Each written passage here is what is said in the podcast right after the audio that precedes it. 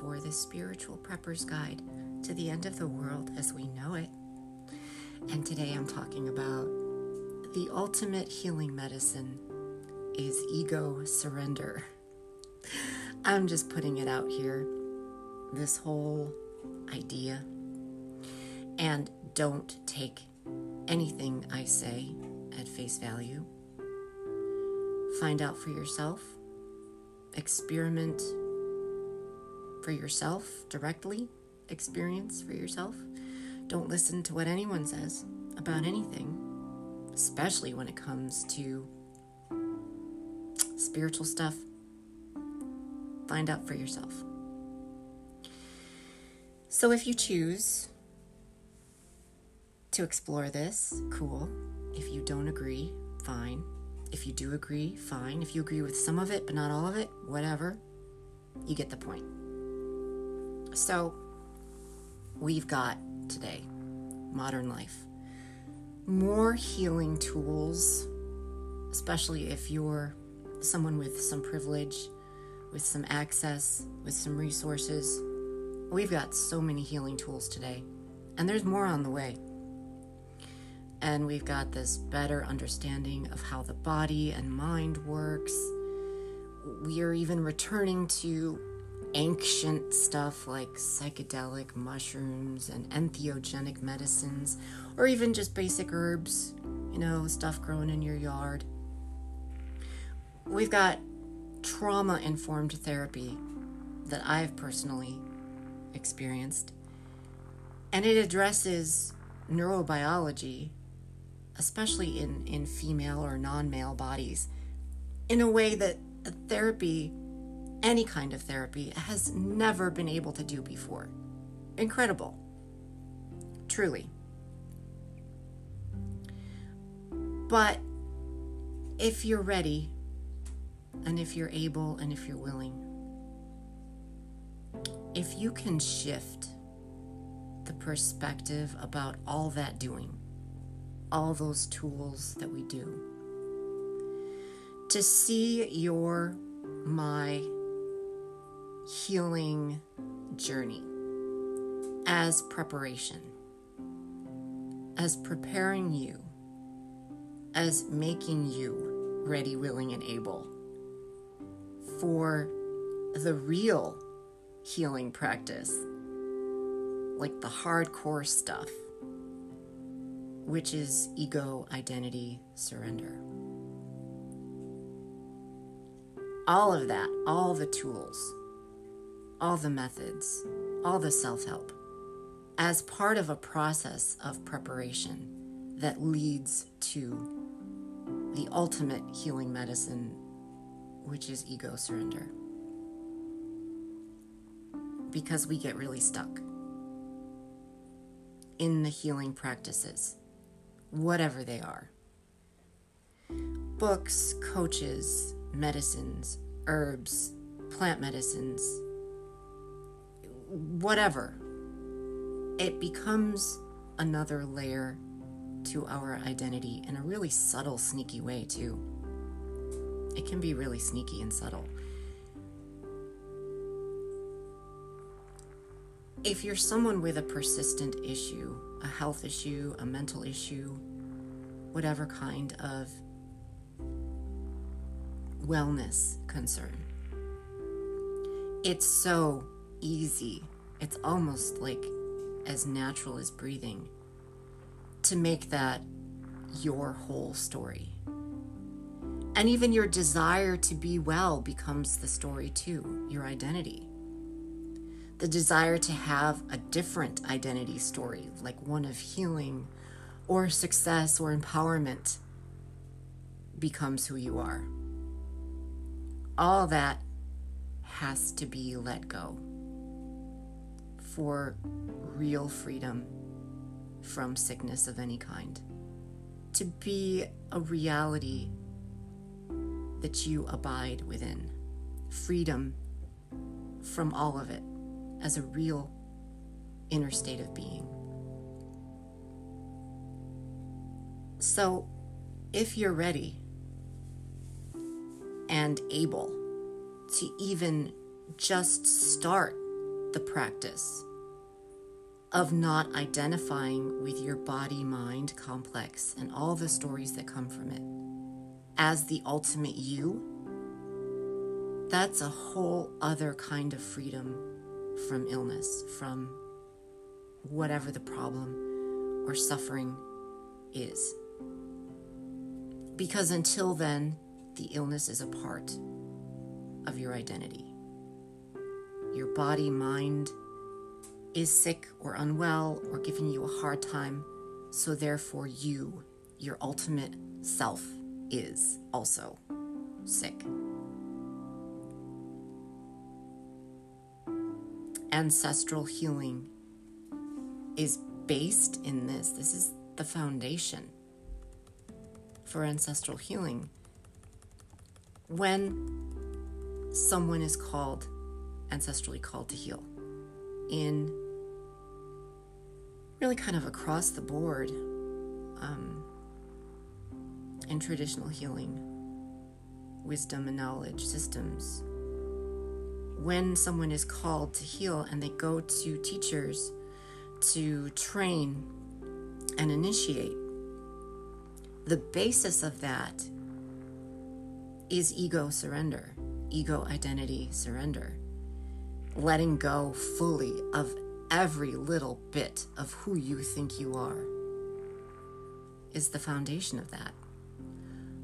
How you think it all should be, all your expectations, all your attachments, all the goals and plans. You don't pick and choose which ones get to stay and which ones you get to let go of. All of it must be loosened up and let go. That doesn't mean you fail. That doesn't mean you lose. That doesn't mean destruction. It just means letting it go. The old you has to die. That's the basis of an ancestral healing path. For, for when a healer goes to become a healer, that's at the root of it. And it's preparing the way for rebirth. But the rebirth isn't into something or someone new. There's nothing new there.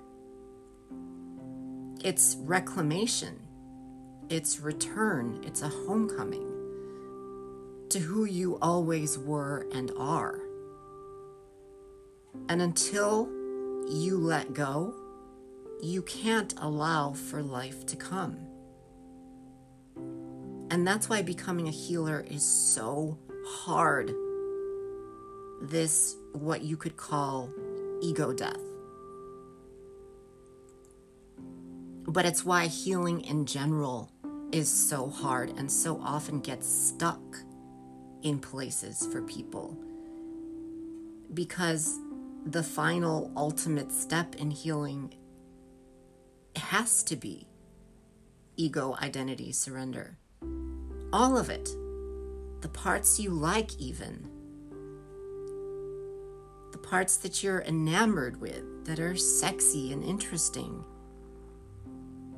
Not just what you think is low vibe or sick or negative or needs to evolve all of it.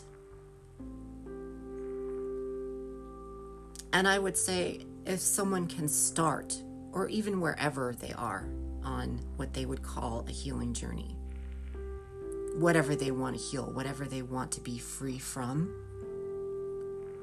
start it, or wherever you're at, at the goal, at what seems like the final point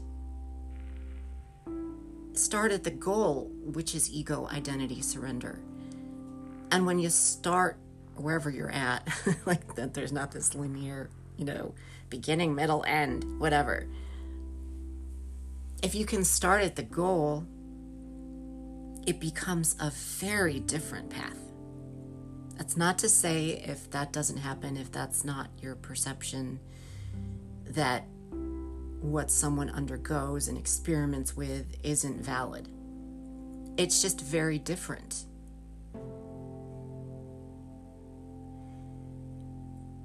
And it's also easier said than done. for sure.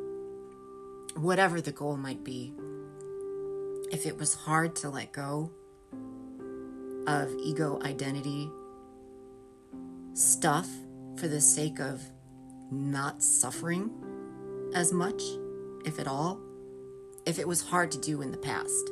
It's always been hard. It's like on steroids now. Because there is nothing in our modern lives that actually supports this, encourages it. I could, someone, not me, could write a textbook, like a thick five pound textbook on that subject alone. How hard it is now, how on steroids letting go of anything is.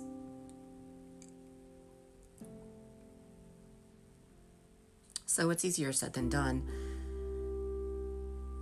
And again, when I'm talking about an ego identity surrender as an ultimate healing medicine, it's not a final or best step. What I'm talking about is it's the basis for any true freedom from sickness. And it might be that the body and mind just never reaches someone's idea of perfect health or even good or acceptable health based on Western medicine ideals or based on yoga booty ideals or alternative health ideals or on clinical therapeutic ideals. It may be that that someone just can't reach that place and so i i would say and i speak from personal experience only I'm not repeating what anyone else says or thinks. Decades, really a lifetime of suffering. Not just the primary suffering, but all the secondary suffering, like the, the stories that I had about how I couldn't reach this or be that, or not have that terrible, debilitating issue finally go away forever. So I had the initial suffering, which was like technically I'd say like 20, 30% of my overall suffering. Everything else was secondary to that was the stories about how how it made me feel, my experience of it, how I failed at this, uh, all the the other stories that grew from it caused more suffering, I think, than the actual illness.